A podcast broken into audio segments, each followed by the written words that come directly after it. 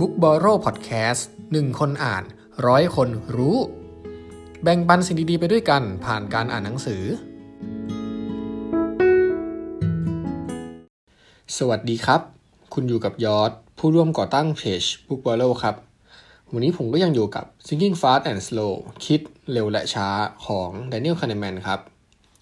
ผู้เขียนนะครับเคยทำการทดลองดัดแปลงวงล้อเสี่ยงโชคนะ่ะให้หมุนแล้วไปหยุดได้แค่ 2 เลขเท่านั้น นั่นก็คือเลข 10 แล้วก็เลข 65 ครับ หลังจากที่ให้ผู้เข้าร่วมนะครับ ลองหมุนวงล้อเนี่ยครับแล้วก็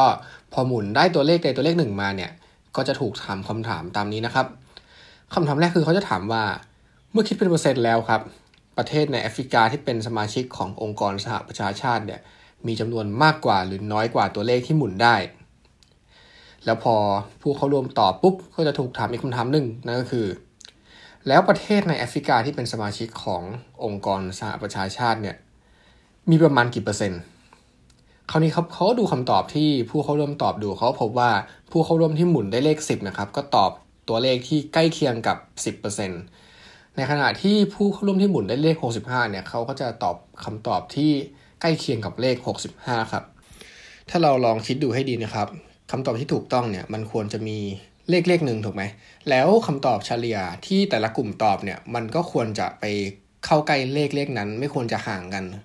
หรืออย่างน้อยถ้าเกิดว่าผู้เข้าร่วมเนี่ยไม่มีความรู้เนี่ยคำตอบที่ได้ก็ควรจะกระจายกระจาย ไม่ควรไปกระจุกอยู่กับตัวเลขใดตัวเลขหนึ่งนะครับ แต่ผลการทดลองนะครับแสดงให้เห็นว่ากลุ่มคนที่หมุนได้ตัวเลข 10เนี่ยกลับไปตอบใกล้กับเลข 10 ในขณะที่กลุ่มที่หมุนได้เลข 65เนี่ยก็ไปตอบใกล้เคียงกับเลข 65 ครับ นี่แสดงให้เห็นว่ามนุษย์เราเนี่ยมักจะยึดติดกับตัวเลขใดตัวเลขหนึ่ง ซึ่งเราได้พบเห็นไปเมื่อไม่นานมานี้แม้จะเป็นตัวเลขที่ไม่เกี่ยวข้องอะไรกับสิ่งที่เรากำลังจะทำต่อไปเลยก็ตามนะครับ นี่ไม่ใช่เรื่องบังเอิญครับ มีตัวอย่างอีกมากมายที่แสดงให้เห็นถึงการยึดติดแบบนี้ครับ อีกตัวอย่างหนึ่งที่เจอในหนังสือนะครับ ก็คือตัวอย่างเรื่องเลดวูดครับเขาก็จะแบ่งผู้เข้าร่วมเนี่ยเป็น 2 กลุ่มเช่นเคย โดยกลุ่มแรกอะจะได้คำถามว่า คุณคิดว่าต้นเลดวูดที่สูงที่สุดมีความสูงมากกว่าหรือน้อยกว่า 366 เมตร ไม่ว่าคำตอบจะเป็นอะไรนะครับ เขาก็จะถูกถามต่อว่า แล้วคุณคิดว่าต้นเลดวูดที่สูงที่สุดมีความสูงเท่าไหร่อ่าก็พบว่ากลุ่มนี้ครับ ตอบคำถามโดยเฉลี่ยแล้วเนี่ย ตอบอยู่ที่ 257 เมตร คราวนี้ครับอีกกลุ่มหนึ่งก็จะถูกถามคำถามทำนองเดียวกัน แต่ว่าจะเปลี่ยนคำถามเล็กน้อยเป็นแบบนี้ครับ คุณคิดว่าต้นเลดวูดที่เตี้ยที่สุดเนี่ยมีความสูงมากกว่าหรือน้อยกว่า 55 เมตร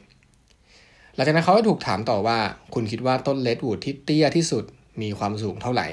พบว่าคำตอบเฉลี่ยของกลุ่มเนี่ยครับอยู่ที่ 86 เมตร ในทางจิตวิทยาเนี่ยครับมันจะมีตัวชี้วัดตัวหนึ่งที่เอาไว้วัดว่าคนเรายึดติดกับตัวเลขมากแค่ไหนนะครับ ตัวชี้วัดนั้นเนี่ยเราเรียกว่าตัวชี้วัดความยึดติดนะครับ ซึ่งวิธีการคำนวณก็คือ เราจะกำหนด ผู้ทดลองออกเป็น 2 กลุ่มแบบนี้แหละ แล้วก็เอาตัวเลขตัวเลขหนึ่งไว้เป็นจุดยึดติด ซึ่งในกรณีนี้ก็คือ 366 กับ 55 แล้วก็วัดว่ามันต่างกันเท่าไหร่ ซึ่งมันก็ต่างกันอยู่ 311 เมตรใช่ไหมครับ จากนั้นเขาคำตอบเฉลี่ยเนี่ยมาวัดความห่างเหมือนกันนะ ก็คือไอ้กลุ่มแรกนะครับ ตอบว่าเฉลี่ย 257 เมตร ในขณะที่อีกกลุ่มหนึ่งเนี่ยก็ตอบแล้วเฉลี่ยอยู่ที่ 86 เมตร เราก็เอามาลบกันก็พบว่าคำตอบที่ตอบเนี่ยห่างกันอยู่ 171 เรามาเทียบเป็นเปอร์เซ็นต์กับตัวเลข 311 เมื่อกี้ครับ ก็คิดออกมาเป็นดัชนีความยึดติดได้ 55%ซึ่งไอตัวอย่างกรณีเนี่ยครับเป็นได้ตัวเลขดัชนีความยึดติดค่อนข้างสูงเลยนะ มากกว่า 50%นะแปลว่าคนเราเองก็ยึดติดกับตัวเลขอะไรแบบนี้อยู่บ่อยๆนะครับแม้แต่ผู้เชี่ยวชาญเองนะครับก็มีการยึดติดเหมือนกันนะครับ แม้ว่าพวกเขาจะไม่รู้ตัวเลยก็ตามนะครับ มีการทดลองหนึ่งเกี่ยวกับ นายหน้าอสังหาครับเขาให้นายหน้าอสังหาเนี่ยไปทำการประเมินราคาบ้านที่วางขายอยู่ในตลาดอสังหานะครับ โดยการให้พวกเขาเนี่ยครับไปดูสถานที่จริง ไปดูแผ่นพับที่มีรายละเอียดต่างๆ รวมทั้งราคาเสนอขาย ก็มีเขียนไว้อยู่ด้วยนะครับ โดยที่นายหน้าครึ่งหนึ่งนะครับ จะได้เห็นราคาเสนอขายที่สูงกว่าความเป็นจริง ในขณะที่อีกครึ่งหนึ่งจะได้เห็นราคาเสนอขายที่ต่ำกว่าความเป็นจริง สุดท้ายแล้วพวกนายหน้าเหล่านั้นนะครับ จะถูกถามว่า ถ้าเกิดว่าพวกเขาเป็นเจ้าของบ้านเนี่ยจะยอมขายบ้านหลังนี้ในราคาต่ำที่สุดเท่าไหร่ จากนั้นก็จะถูกถามถึงปัจจัยต่างๆ ที่ส่งผลต่อการตัดสินใจให้พวกเขาตอบราคานั้นออกมา และที่น่าทึ่งนะครับก็คือ ราคาเสนอขายเนี่ยเขาบอกว่าไม่ใช่ส่วนหนึ่งในปัจจัยเหล่านั้นพูดง่ายคือเขาไม่ได้พูดเกี่ยวกับราคาเสนอขายเลยเขาบอกว่าไอ้ราคาเสนอขายเนี่ยมันไม่มีอิทธิพลต่อราคาที่พวกเขาประเมินเลย เหล่าบรรดาในหน้าเนี่ยครับต่างภาคภูมิใจในความสามารถของตัวเองในการมองข้ามราคาเสนอขาย แต่ผลการทดลองทำให้เราพบว่าพวกเขาเนี่ยคิดผิดครับ เพราะว่าดัชนีวัดความยึดติดเนี่ยสูงถึง 41%เลย จริงๆแล้วนะครับ พวกเหล่าในหน้าเนี่ยยึดติดกับราคาเสนอขาย พอๆกับนักศึกษาจากโรงเรียนธุรกิจที่ไม่มีประสบการณ์เลยนะครับ โดยเหล่านักศึกษาเนี่ยมีดัชนีวัดความยึดติดอยู่ที่ 48% ในหนังสือเขาบอกว่าความแตกต่างเพียงอย่างเดียวของเหล่าในหน้าผู้เชี่ยวชาญเหล่านี้กับนักศึกษาที่ไม่มีประสบการณ์เนี่ยก็คือ ผู้นักศึกษาเนี่ยครับยอมรับว่าพวกเขาเนี่ยยึดติดกับราคาเสนอขาย ในขณะที่นายหน้าเนี่ยปฏิเสธหัวชนฝาเลยครับ ผมคิดว่าการที่เราเข้าใจเรื่องการยึดติดแบบนี้อย่างน้อย ก็ทำให้เรารู้ว่า เออเราสามารถไปยึดติดกับเลขอะไรก็ได้อยู่ตลอดเวลาเลยนะ แล้วมันก็จะมีผลต่อการตัดสินใจของเราในชีวิตประจำวันครับ ถ้าเรารู้ทันเนี่ยบางบางทีมันก็จะทำให้เราตัดสินใจบางอย่างได้อย่างหลักแหลมมากขึ้นนะครับ ยกตัวอย่างเช่น ไม่แน่ใจเหมือนกันนะครับว่าคุณเคยสังเกตป้ายตามร้านสะดวกซื้อหรือตามห้างสรรพสินค้าหรือเปล่า หรือแม้แต่ในโลกออนไลน์นะครับ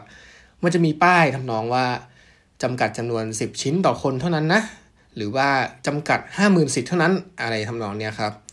ซึ่งพอแปะแล้วเนี่ย จริงๆ มันมีการทดลองแล้วนะ ก็คือ ก่อนที่เราจะไปแปะไอ้จำกัดจำนวน 10 ชิ้นต่อคนเนี่ย ผู้คนก็ซื้อสินค้าชิ้นนี้เฉลี่ยอยู่ที่ประมาณ 2 ชิ้น 3 ชิ้น แต่ว่าพอเราหลังจากแปะป้ายจำกัด 10 ชิ้นต่อคนเข้าไปเนี่ย ยอดขายเพิ่มขึ้นเลย กลายเป็นประมาณ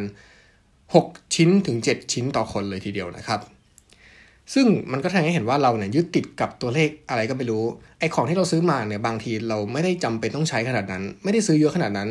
โดยปกติเราก็ไม่ได้ใช้เยอะขนาดนั้นอยู่แล้ว แต่ว่าการแค่แปะป้ายเนี่ยทำให้เรารู้สึกอยากจะซื้อมากขึ้นเลยนะครับเอาละครับ ถ้าคุณเป็นนักการตลาดเนี่ยผมคิดว่า EP นี้ก็เป็นประโยชน์สำหรับคุณ เพราะว่าคุณก็อาจจะเอาหลักการทางจิตวิทยาตรงนี้ไปประยุกต์ใช้ได้ แต่ถ้าคุณเป็นผู้บริโภคเนี่ยผมก็คิดว่า